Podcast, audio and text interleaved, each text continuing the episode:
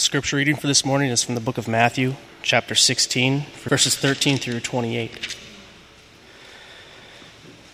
Now, when Jesus came into the district of Caesarea Philippi, he asked his disciples, Who do people say that the Son of Man is? And they said, Some say John the Baptist, others say Elijah, and others Jeremiah or one of the prophets.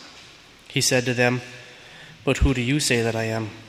Simon Peter replied, You are the Christ, the Son of the living God.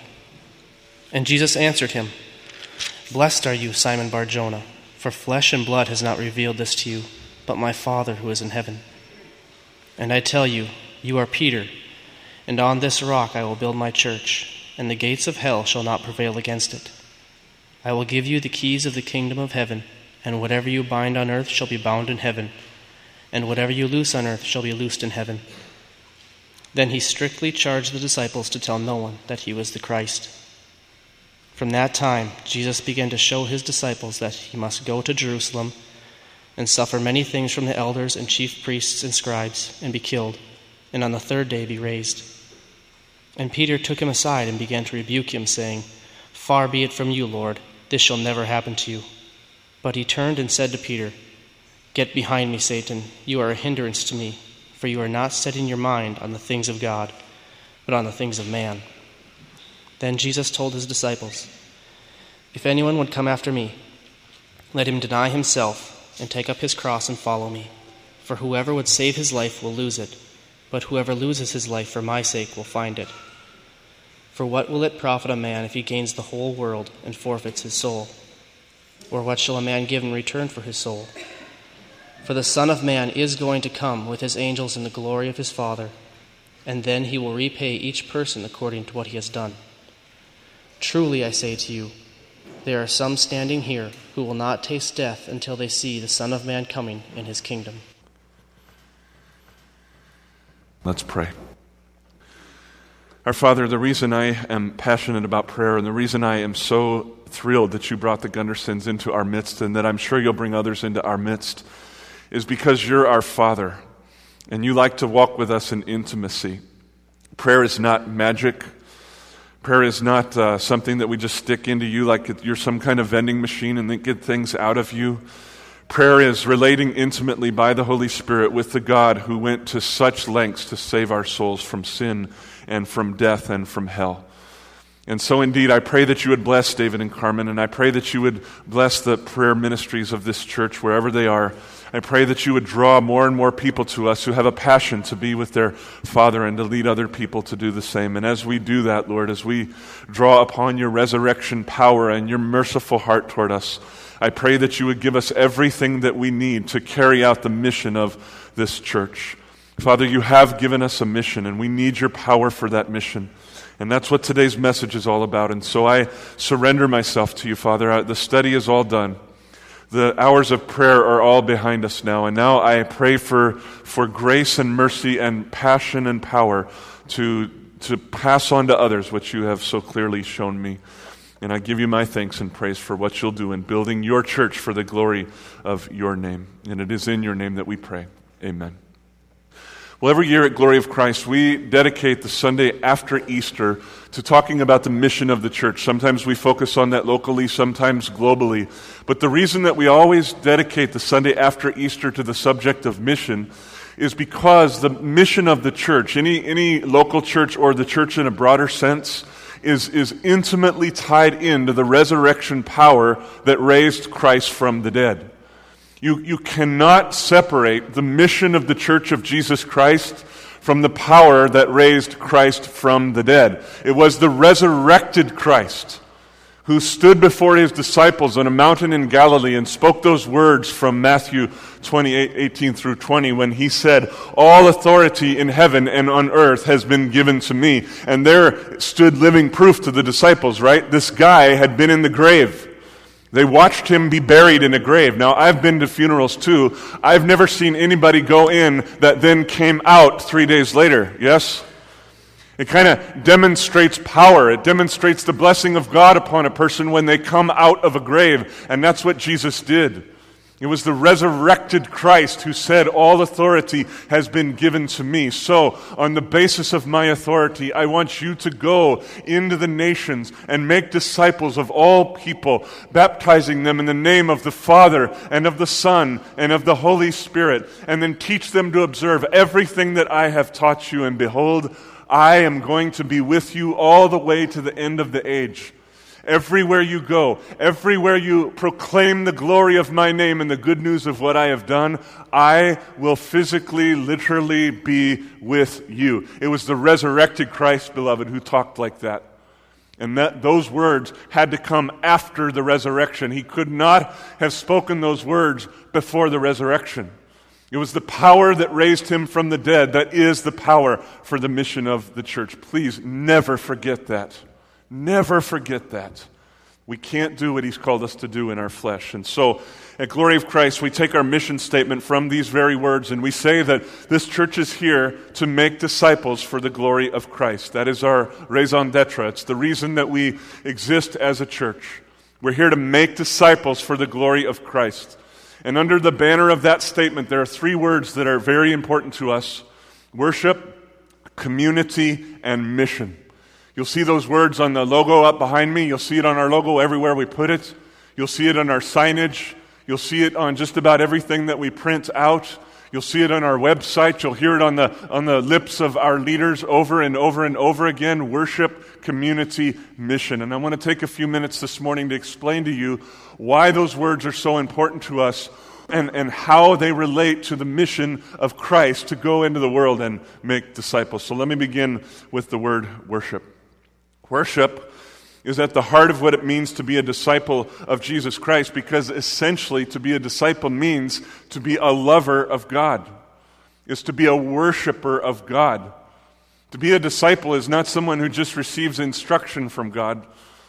It's, it's not like you go into a classroom and you just learn all kinds of neat stuff that you can impress people with at parties and all of that.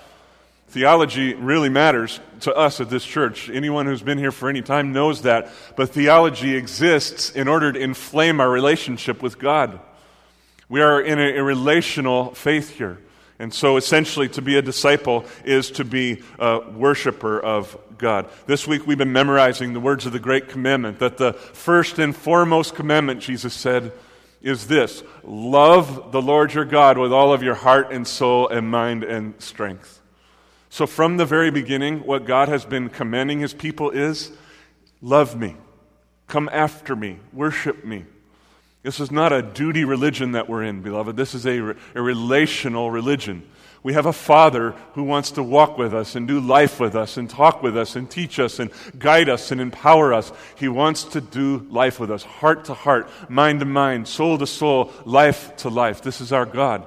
And so worship is right at the center of what it means to be a disciple, and it's right at the center of what it means to, to make disciples. And let me just say that worship is not just about singing songs, it is about that. But worship is about singing and it is about submitting to God as well. Worship is about praising God with our lips and obeying Him in our lives. Worship is about a way of life. It's not just about moments in time like this, although moments like this are important. Worship is about all of life. So, at the heart of what it means to be disciples and to make disciples is living a life of worship before God where we sing praises to Him and submit our lives to Him. It's right at the core, right at the center. And that's why that word means so much to us. If we don't emphasize worship, the upward relationship with God, then we've missed the, the boat completely. Second word means a lot to us is community. And by that word, we mean learning to walk in love with one another, learning to, to do life together, if I could put it in more colloquial terms. From the moment sin entered this world, it had the effect of dividing relationships one from another. Think about, remember the story of Adam and Eve when they sinned. After they sinned, what is the first action that they took? What they did was they, they clothed themselves. Before that, there was no need to be clothed. Now they sinned, they realized they were naked, and they clothed themselves. What, what was going on with that? Well, what that was was a physical sign of the division that had now happened between these two people. They sinned against God, but their sin broke their fellowship with one another. The intimacy that they had before was now gone. The relationship they knew before was no longer in existence. And now there was a new normal. There was a new reality. And the, the heart of that reality was division. It was, it was a breaking of the relationship. And as if that wasn't tragic enough, they then conspired together to figure out how to hide from God. You ever thought about why they did that? Well, the reason they did that is because their intimacy with God was divided. Just, just think about your own life. Anytime you sin, do you then have the passion to go and open up your heart and have a, a, a, close relationship with your spouse or with your good friends? Or don't you just have this sense that I just want to hide, I just want to go away, I want to be by myself? I don't want to be around people. I, I certainly don't want to talk about important things. And, and God knows I don't want to talk to Him. We're hiding, beloved. We're hiding. That's what Adam and Eve did. That's what sin does. Sin comes in, it divides, it breaks, it, and it makes us want to hide. So much of life is about hiding, hiding, hiding, hiding, hiding from God, putting on a mask, pretending one thing when the other thing is true. We're hiding, we're hiding, we're hiding. This is sin. This is what sin does. The reason Jesus Christ came was to reverse that whole process. He came to unite what sin had divided. That's why he came. He came here to live a righteous life for us, to fulfill all righteousness for us, so that when we believe in Him, it's as though we were perfectly obedient to God, and the relationship is no longer broken now because Christ did for us what we could not do for ourselves. And by fulfilling all righteousness for us and paying the price for our sin, the heart of what Jesus did was restore our relationship with God. I, I loved even just the title of John Piper's book, God is the Gospel. What's his point? His point is that the heart of this faith of ours, Christianity, is being reunited with your Father, heart to heart, soul to soul, mind to mind, creator to created, God to worshiper, father to child. This is a relational thing. That's what Christ came to do. He came to restore the relationship that God, that sin had broken apart. And not only did Christ do this vertically, but he came to restore our relationships horizontally. It's absolutely integral to what he came to do and what he's about in the world t- today. It is. Read the Bible carefully. You'll see it never, hardly ever talks about salvation in individualistic terms.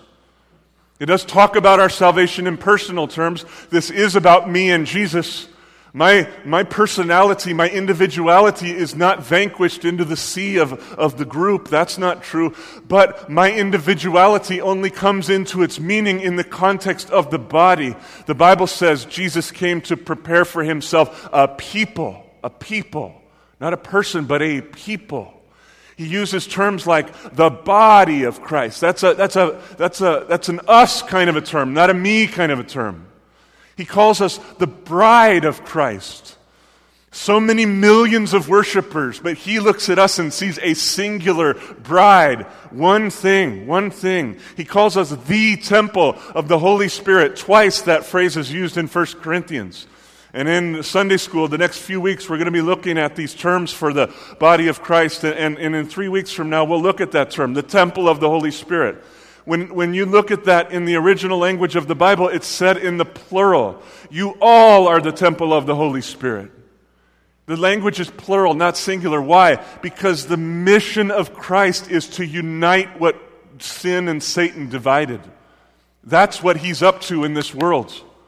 And that's why we make such a big deal at this church about doing life together, about community. We will not give up pressing upon this and pleading with people. You must, if you're a disciple of Jesus, learn to do life with other people. You have to come out of your hiding, out of the discomfort, out of whatever's keeping you back. You have to come out and engage with the body. Why? Because this church said so? No. No, because this is the gospel, beloved. This is what Jesus Christ is up to in the world. He's uniting what sin had divided. Now, listen, I know this is hard in real life at full speed. It's easy to talk about in the pulpit on Sunday, it's hard to live. And, you know, I'm just talking about practical stuff. my daughter and my wife and I are all so busy, and our schedules are going in this way and that way, it's hard to even get the three of us in the same room together anymore. We, it's hard for us to eat a meal together anymore just because we're all so busy. We love each other. We love Christ. It's hard to do life together. I get it. I get it. I get it that this is hard. All I'm saying is don't give up because community is central to the gospel.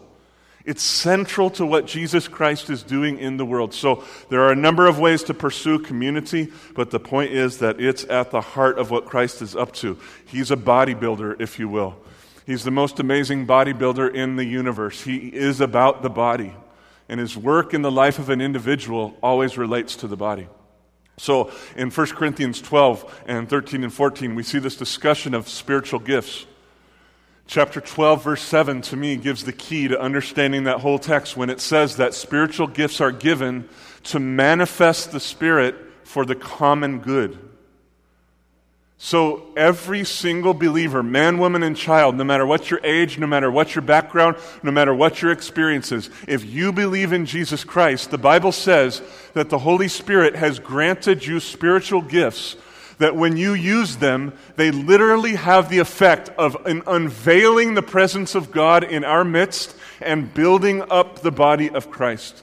But what I want you to see is that there's nowhere in the Bible not one place in the Bible where it talks about our spiritual gifts in individualistic terms. Our gifts always have to do with the body because through those gifts, Christ is trying to build up his body. Sin divided, Christ is uniting. That's why this word community means so much to us. That's why we preach it and preach it and preach it and do the best we can to live it. We're imperfect at it, but we will not give up. We will not give up because this is what Christ is up to. To be a disciple is to be about our Father's business, right? We're, we're doing what our Father is doing.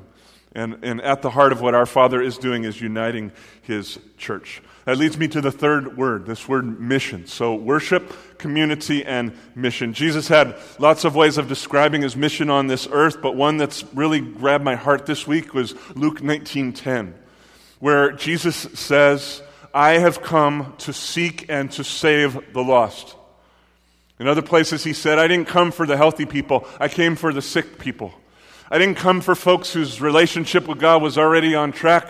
I came for those who were not on track, who were astray, who were far away from God, who were blind and deaf and dumb and crippled and, and all of these things. Some of those people manifested their brokenness physically so that they were literally blind or literally deaf or literally crippled. And Jesus did minister to their needs too. But, but whether it was physical or not, we all shared a common thing that before any of us knew Christ, we were literally dead in our trespasses and sins. The Bible says this. Ephesians chapter 2, verses 1 through 3. And I've said to you before, it doesn't get worse than dead, right? Dead is about the end of the line. It's the end of the line. And that's what sin did to us. It, it killed us. And Jesus said, I'm on a mission to go find people who are spiritually dead and bring them back to life. The reason I came to the earth was to seek and save the lost. It was to go after those who were sinners and transform them into saints. I want to go after those who are in slavery to their sins and make them slaves of righteousness. I want to go after those who are trapped in the kingdom of darkness and bring them into the kingdom of light, the kingdom of my Father. I want to transfer people from being enemies of the state into being children of God. I want to glorify my Father by seeking and saving the lost day by day by day by day until the end comes. Just two days ago. I woke up, David, the day we went down to, to Minneapolis. I got up early that morning to do a few things, and I had this friend on my mind from way in my past. Uh, uh, uh, it was a young lady that I had met when we were 11 or 12, and just like the rest of us, we all got into drugs together, and a lot, a lot of bad things happened. And then I got saved some years later. I saw her in the first year or two after I got saved, and I shared the gospel with her again and again, and she just wasn't in a place at that time to receive it.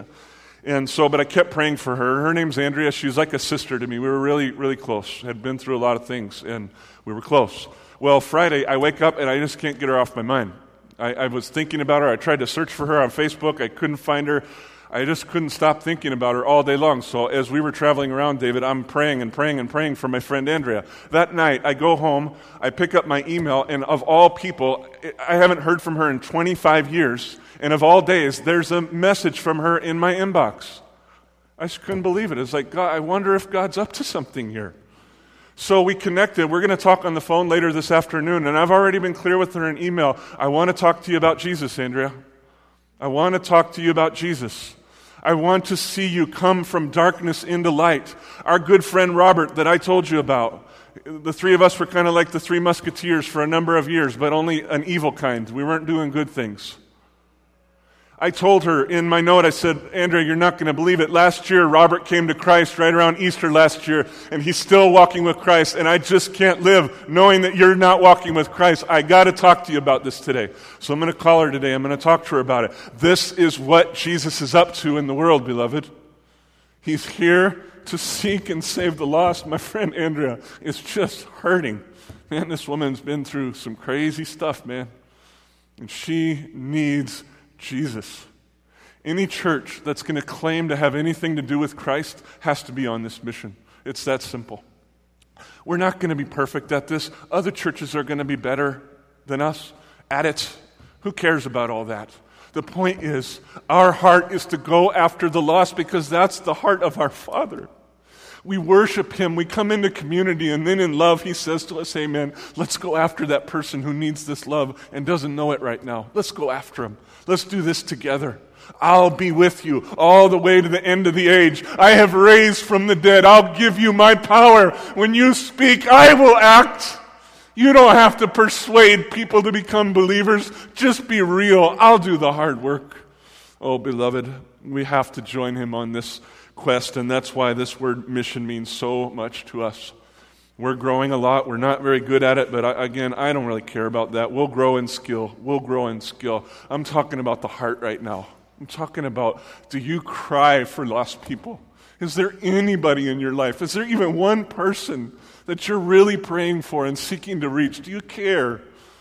Is that passion inside of you? Oh, I hope that it is. I know for lots of you it is. I know that it is. But let's just keep praying that God would fan that into flame. Every month now, the leaders of this church gather for a, a, leaders meeting. And last time we met, we talked about all this stuff. And, and I said something to them that came out of my mouth in a way that kind of surprised me. And it's just really stuck with me over the last three or four weeks. So I just want to kind of explain this to you briefly now. I'm going to go backwards through these words. So I want to talk about mission and then community and then worship quickly. And then I'll say the, the phrase that came out of my mouth. I said to the leaders that day that the mission of the church that I just talked about, one day that mission is going to come to an end. And you know why? Because one day Jesus Christ is going to come back to this earth and he's going to raise everybody from the dead and he's going to judge everybody. The wicked will go to eternal punishment and those who have believed in Jesus by the grace of God will go into eternal bliss and eternal fellowship with him. That's going to happen. And when that happens, missions will cease because there won't be any point to it anymore. There won't be any more lost people. There won't be any more wounded or hurting or crippled that need our ministry. That will be over. So the mission of the church is a temporary thing. We have a small window in which to engage in the mission of the church, and then it's eternity. The community of God, however, will endure forever. I'm talking about the church. It will endure forever. You know, your nuclear family, husband, wife, children, and whatever other variations there might be in your life, extended family, that family structure is going to dissipate. It will not last forever. In heaven, we will neither marry nor be given in marriage. I've told you many times, Kimmy, I hope that we get to hang out in heaven because I just love you. And you're my best friend, and I love you, and I want to hang out with you, but we won't be married. We can hang out, but we won't be married. Marriage will dissipate. John Piper is right with the title of his book, This Temporary Marriage. It's temporary but the community of God, the body of Christ, the bride of Christ, the temple of the Holy Spirit, the church will endure forever. And at the heart of the life of the church in heaven will be the activity of worship. We will join with the angels and we'll see them with our eyes and the four living creatures that surround the throne of God and the 24 elders that surround them and millions and millions of people who have believed in Christ by the grace of Christ and are together the church. We will join forever and worship and worship and worship and worship God. The community of worshipers is eternal. That's the point. It's eternal. I don't think heaven is just going to be one massively long worship service. I don't know what it will be like, but I think there'll be lots of stuff going on. But central to everything and at every moment will be the worship of God. So, what I said to our leaders last month was a, a, fresh way of talking about our mission as a church is that we are here to, we are on a mission to nurture a community of worshipers. That's what we're doing here. We're on a mission to nurture a community of worshipers. We're on a mission to, to, to, gather in believers that need some feeding. They're starving, they're hungry, they're looking for a place to serve God and exalt His name and reach the lost. And then we need to reach out to those who are lost and win them to Christ by the power of Christ and bring them in and raise them up so that they'll be worshipers of God and join us forever and ever and ever and ever. We're, we're getting ready to send off a young lady to Madagascar, the other side of the world, to reach a people called the Bara people. You can read about this in your bulletin today. What's the point of that? What's all the money for and all of this stuff? It's a simple answer. She is on a mission to go nurture a community of worshipers in Madagascar so that someday we can lock arms with people that we have helped to reach on the other side of the world. This is all about creating worship. It's all about that. It's all about that. It's just a fresh way of saying that we're here to make disciples for the glory of Christ. Now, again, I, I, want to stress this again. We cannot do anything that I just mentioned without the resurrection power of Christ. Not a single thing. Nothing that I've been talking about is possible in the flesh. David, your ministry, I got to go hang out with David as he did his ministry to the Somalis in Minneapolis on Friday. A real privilege for me to do that. Impossible for that to happen without the power of Christ. There's no way. We heard reports of Somalis who are, are they're, they're secret believers. They're afraid to come out of the closet and admit that they're believing in Christ right now. Well, I praise God that they've come, and I praise God for the day when He'll give them the boldness. But the point is, it wasn't techniques that won any Somali to Christ. It was the power of the resurrected Christ that did that. And without that power, we can never, ever, ever accomplish our mission, which is why we do this every year. It's why we talk about mission right after resurrection. We have to do that. We have to do that. So, with all that, I know that's a, a, a lot more probably than, than you expected as an introduction to a sermon, and I promise you I won't preach for two hours today. But let's turn our attention back to Matthew 16.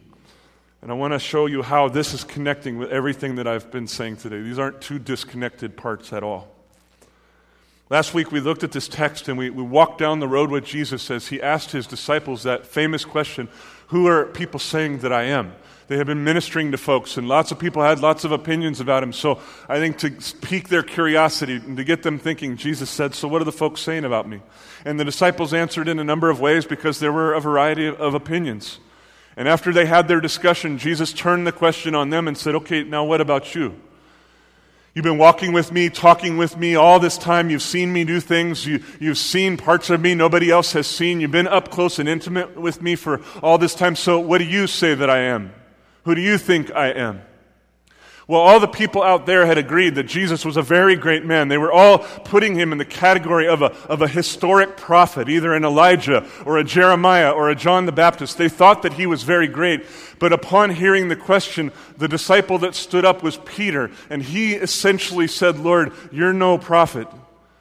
It's a great thing to be a prophet, but you're beyond the prophets. You are the fulfillment of what the prophets came to point to. You're the man. You're the one Moses spoke about. You're the one that Elijah spoke about. You're the one that all the prophets spoke about. You're the one that King David wrote about in the Psalms. You're the man. You're the fulfillment. You're the deliverer. You're the one who's come to rescue God's people from her enemies and bring her into the kingdom of God. And Jesus knew that Peter was speaking by the Spirit of God and not by his own flesh. And so Jesus praised God and blessed Peter, and then he began to instruct his disciples what it meant to call him the Christ. And there were a, a, lot of things that could be said about that. But for the time being, Jesus honed in on one particular thing, and that was his suffering. He said, Listen, gentlemen, we're going to have to go to Jerusalem, and I have to suffer. I have to. I have to suffer at the hands of the leaders there, and I have to be killed. I cannot just die, I have to be killed. But don't worry about that. On the third day, I'm going to rise again from the dead. Now, the disciples loved Jesus. They trusted him to some extent, I'm sure, but they did not take well to this teaching at all. And so Peter again took Jesus aside and actually rebuked the Lord of the universe and said to him, Lord, that's never going to happen to you. You are a great man. You are the Christ, the Son of the living God. You're no normal guy, and you're not going to be handed over to the hands of men, even though they're powerful. They're nothing compared to you. This will never happen to you, Lord.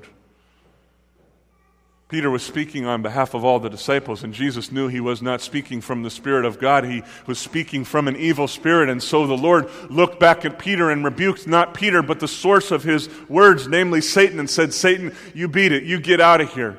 You're not speaking the words of God. You're speaking the words of human beings. Jesus refused to be caught in the trap. Now, this conversation happened off to the side. I don't know how far Peter and Jesus walked away, but out of respect for Jesus, Peter did this outside of the presence of the disciples. I, I do think Peter was speaking for the disciples, but he did it outside of their presence. After Jesus rebukes Satan, he brings Peter back to the rest of the disciples and he addresses them all. And he says, Listen to me, I know that he's speaking for all of you. I know that. So I need to teach you a few things. And look with me at verse 24. Let's read 24 to 28 again. Jesus looks intently at his disciples and says, If anyone would come after me, let him deny himself and take up his cross and follow me. For whoever would save his life will lose it, but whoever loses his life for my sake will find it. For what will it profit a man if he gains the whole world and forfeits his soul? Or what shall a man give in return for his soul? For the Son of Man is going to come with his angels in the glory of his Father, and then he will repay each person according to what he has done. Truly I say to you, there are some standing here who will not taste death until they see the Son of Man coming in his kingdom. Now, one thing that really grabbed my attention this week as I was thinking through this, praying through this, processing what Jesus was saying and what I might say to all of us, is how Christ turned the subject from his destiny to the disciples' destiny. So originally, he's talking about listen, I am the Christ, you're right about that here's what I have to go through as the Christ. He's talking about his own destiny. The disciples object, they rebuke him. He turns the subject to their destiny. Why did he do that? Because he's smart, he's wise, he's insightful. He sees beyond the surface of the things that we bring to him, and he sees below into the depths of what is really troubling us. And the truth of the matter is that the disciples rebuked Jesus because they saw the implications of his teaching for their life. They understood if our Lord and leader goes to Jerusalem and he suffers and dies, guess what that means for us? No comfort, that's for sure. We're going to go to Jerusalem too. We're going to suffer too. We're going to die too. Now, I know that they were thinking this way because in John chapter 11, verse 19, Thomas, one of the other disciples, actually said it out loud. He said, Well, then, we might as well just go to Jerusalem with him and die. He got it. If this was the destiny of the Christ, this was the destiny of Christ's followers, and they weren't down with that, yo. They weren't. They weren't excited about that. They weren't happy about that. They didn't want that. That's why they rebuked Jesus. So Jesus said, Listen, guys, it doesn't work that way. If you're serious about following me, if you're here for the right reasons and not the wrong reasons, here's what it means for you. He's always been honest with them. Now he's being honest with them again. If, listen, if you're going to follow me, you have to deny yourself and then take up your cross and then follow me. That's how it goes in that order. Three things deny, take up, and follow. Let me, let me say a few words about each of those deny, take up, follow. This word deny, in this context, I think the best synonym for it is the word renounce. Both in Greek and in, in, English, you can see this, that it's the same word that's used to describe Peter when he denied Jesus three times. You remember at the crucifixion? They kept asking, asking Peter, Do you know him? Are you one of his? And three times he said, No, no, no. He denied. What was he doing? He was renouncing his knowledge of Jesus and his allegiance to Jesus. And why did he do that? Well, again, because he got it. Jesus is there being beat up and judged and all this, and Peter gets it. If I say that I belong to him, they might do the same thing to me. So Peter feared men rather than God and renounced his allegiance to, Jesus Christ. He denied Jesus Christ. So that's what Jesus is telling his disciples to do. He wants us to do the same thing, only not to him, to our flesh. He wants us to renounce our allegiance to this world and to our love for this world. He wants us to turn away from the American dream and embrace a greater dream. He's saying there's only one way to follow me, and that's to stop following other stuff. Nobody can serve two masters. So, this is just basic logic, beloved. If you want Him, you got to turn away from this. You can't go this way and that way. You know, Jesus and the world aren't going along parallel paths. You can't kind of co- keep them both going at the same time. It doesn't work. They're going in opposite directions. You can't go both ways at the same time. So this is just logic. Jesus is saying, you want this, you got to deny that, and then you have to turn toward me. Simple. And as you turn, I have another word for you. Take up your cross. Now, what did Christ mean by this? Please pay careful attention in these minutes because the Lord showed me something that really transformed the way that I, I see this word, and, I, and I'm going to commend it to you and leave it to you to pray about and think about. What is the cross? The cross is the, the instrument upon which Jesus died in his quest to seek and save the lost. So his passion is to save lost people, and in order to do that, he had to bleed and die because that's what it took to forgive their sins. So the cross is the place on which the justice of God was perfectly poured out. And what I mean by that is that Jesus had to take the punishment for everything that we have done. There is a, very real sense in which God never forgives sin. God only transfers the punishment for sin from this place to this place. He cannot, he's a holy God, a righteous God. He cannot uh, look away from sin and just say, oh, it's no big deal, don't worry about it. He's a just God and he has to deal with any sin that enters into the world. And he does that by putting it on Jesus Christ. So then when I come to God and ask him for forgiveness, he does forgive me, but he deals with the sin still by putting that sin upon Christ who paid the price for me. And in this way, the justice of God is, is perfectly worked out on the cross of Christ. Just this week, there was a day, I don't remember which day it was, but I remember just struggling with my heart to just unite it to fear the name of the Lord. I was just so distractible that day. There was nothing big at all. It's nothing like that. It's just a bunch of 10 million small things that drawing my attention away from fixing my eyes on Christ. I'm talking about my computer. I'm talking about my phone. I'm talking about my bicycle. I'm talking about the run that I was going to go on that day. I'm talking about a famous bicycle race that's going on right now that I was curious about and wanted to see like what's the latest, who's in and who's out. I'm talking about this and that. Just little piddling stuff, not bad things, but secondary things. You ever feel like that sometimes? Like, like the secondary things are just so, you're swimming in it and you can't make your heart love God first. And I felt like that. So I tweeted, I said, Why is this so hard? I don't know why, but I will not give up because I want to put Him first in my life. And so I prayed and I prayed. And when the time was right, our Father forgave me. But what happened in that moment was he took my sin of loving other things more than Him and put it on Jesus Christ. By the way, this was so ironic for me because this was the week that we were memorizing these words. The first commandment is to love the Lord your God with everything you've got. And of all weeks to struggle with that, I don't know what it was, but I do know that, Christ, that God forgave my sin by putting it upon Christ. So the cross is about justice. And the cross is also about the display of the most amazing love that this world had ever seen. This love led Jesus Christ to die a torturous death on the cross because that's what it took to rescue us. If my friend Andrea comes to Christ today or in the coming weeks, and I pray that she will, it took Jesus Christ going to the cross to get that done. And so the main thing the cross is about is a love that pursues people to the nth degree. If Christ could have done this without suffering the cross, he would have done it. And I say that confidently because you remember the garden. Three times Jesus went to plead with his Father, and he pled with such earnestness and strength that blood vessels broke in his forehead, and he actually sweated out drops of blood. He felt this so earnestly. Oh God, if there's any way that I can avoid the cross, then please let me avoid the cross. Yet not my will be done, but your will be done, Father.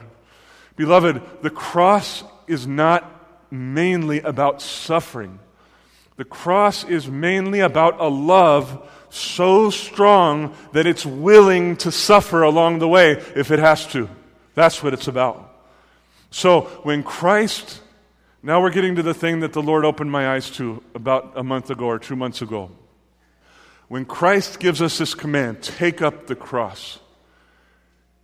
I've always thought about that in such personal terms. Like, I've got to give up this, I've got to give up that, I've got to suffer this, I've got to suffer that. And of course, I have to deny myself and turn toward Christ, of course. But the main thing Christ is doing in issuing this call is actually saying to us, Come and enter with me into a love that's so strong that you will do anything it takes to go and seek and save the lost. You will love people so much that you'll become self forgetful and you'll be willing to suffer in order to reach them. Enter into that kind of love with me. It's specifically not about you. It's specifically about the will of the Father seeking and saving the lost. So enter into an eternal love. The, these words, take up your cross, it's an invitation. It's an invitation. Come into a tremendous love. If Kim and Rachel were on a missions trip in India, let's say, and let's say they got captured and arrested and put in prison and they wouldn't let them out, I promise you, I would do anything I had to do to get over to India and suffer anything I had to suffer to get them out of prison, even if it meant that I had to give my life. I would do that. Nothing would stop me from reaching my wife and my daughter. Nothing. That's the kind of love we're talking about. It's not about the suffering. It's about a love so strong that it will go to any lengths, any lengths to seek and save the lost. So it's an invitation. Turn away from yourself and come into an eternally mind blowing love that saved your life. And now I'm asking you to enter into it with me. He's inviting us into a disposition, into an attitude, into a willingness, into an eagerness. And with that in place, then come the third words Follow me. Follow me. Turn away from the world, embrace an unbelievable self sacrificial love that will give you an eternal joy, and then follow me. And when I command, you go. What I say, you do. When I speak, you listen. You're humble before me. You're, you're entering into love with me. Deny yourself. Take up your cross and then follow me. And then you'll see in the rest of those verses, Jesus is just doing basic logic with us. He understands this is not an easy call, so he just says, Listen, let's think this through, you guys. If you set aside what I'm saying and then just live for the world, what is that actually going to get you? If you live for the American dream, where will you be on the day when the Son of Man returns to judge the nations? So you spend your life developing your career, climbing up the ladder, getting more prestige, more position, more money, more power. You got the house, you got the family, you got the car or the cars. Maybe you got a cabin up north. You got a boat, you got jet skis, you got four wheelers, you got motocross bikes, you got the fanciest smartphone that's out there, and you always get the latest, newest one, and all the coolest apps. You got the computer, you got this, you got that, you got all the stuff, and then you die. And you face God, and you say, What? What, what will all of that buy you on that day? He says to you, I'm sorry, but you've been living for the wrong kingdom all your life. And now you're standing before the King of Kings and the Lord of Lords, and it's too late. I've been wooing you. I've been calling you away from the world, and you would not listen, and now, now it's judgment day. So Jesus is just saying, listen, this is basic logic. You can either live for what is fading away, or you can suffer a little bit now and live for what will never, ever, ever fade away. Jim Elliot, a famous missionary, because he went, I believe he went to Ecuador. correct me later if I'm wrong about that. But in the 1950s, I believe he went to Ecuador to reach a people who were off in the jungles and had never heard the gospel before. And in the midst of doing that, they killed him. They threw a spear to, in, into him and killed him. Now, praise God, a lot of people in that tribe got saved. And to this day, uh, that man's son is going around the world with the head of that tribe and preaching the gospel. Kim and I had the privilege of meeting Jim Elliot's son. We sat down and talked with him. It was amazing to see what God had done. Well, before Jim Elliot went into the jungle, he said these words that have stuck in the body of Christ for some years now. He said this He said, He is no fool who gives up what he cannot keep in order to gain what he cannot lose. He is no fool who gives up what he cannot keep to gain what he cannot lose. And the world will call you a fool, but you're not a fool. And that's what Jesus is trying to say. You want to be a wise person? Then follow my way. Is it hard in the short term? You bet. Is it great in the long term? You bet. You bet. He is no fool who gives up what he cannot keep to gain what he cannot lose. So come, deny yourself, take up your cross, and follow me. The only question left for us today, then, beloved, is this What are we going to do about this? What are you going to do about this? The same Christ who uttered these words to his disciples so many years ago is literally with us right now. He promises us where two or three are gathered, then I'll be there with them, and he's here with us right now. These words are living words. They've been living in my life all these couple last weeks as I've been studying and praying and, and, and, and ingesting the Word of God in my life. They're living words. This is a living invitation. So, what will you do? What will you do? Will you leave here and just keep embracing your way of life, or will you hear his invitation and embrace his way of life? I don't know what the particular implications are for all of you. I don't know. And I'm not here to, to you know, we're not a legalistic church. I'm not here to say, well, you can't do this and you can't do this and you should do this and you should do that. That's between you and Jesus. What I'm asking you is about your disposition. Are, if you call yourself a lover of Christ, are you willing to hear His word to you and obey it in the way that He would lead you to obey this word? That's what I'm asking you. If He speaks specifically into your life today, are you ready to receive it? Next week, I'm going to continue this, and I want to talk with you about some things that God is doing in the life of our church. I, am amazed. I, I, summarized some things about four weeks ago in a sermon, and I want to talk about them at length because it's very important that we see what God is doing in our midst right now. It's a very unusual time in the life of our church, and it's very important that we see it together and, and embrace arms with each other and pull forward for the glory of Christ. But there's something more important than the details, and that is our disposition to Him.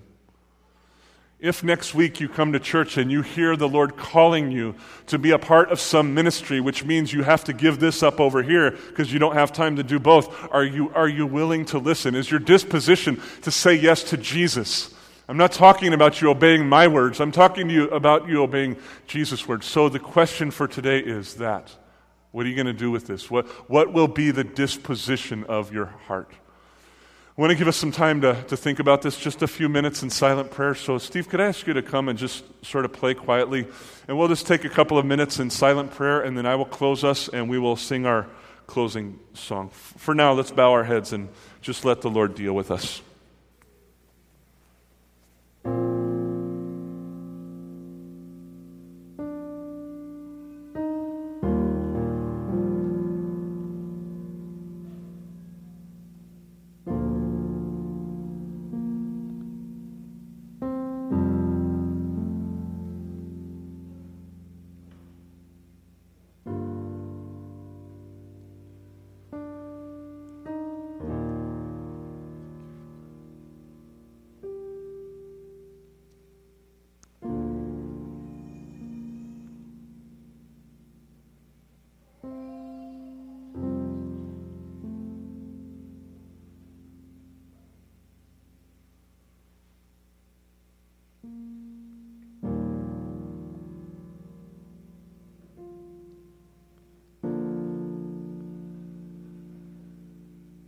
Lord, Paul prayed in Ephesians chapter 3 that we would have eyes to see the height and the depth and the width and the breadth of the love that God has for us.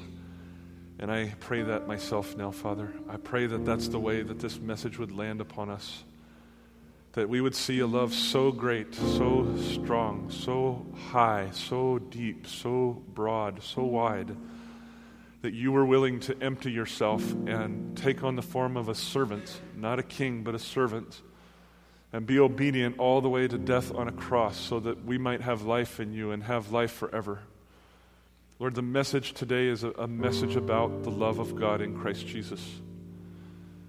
And your invitation to us is an invitation to come and enter into that love. I know that it is that.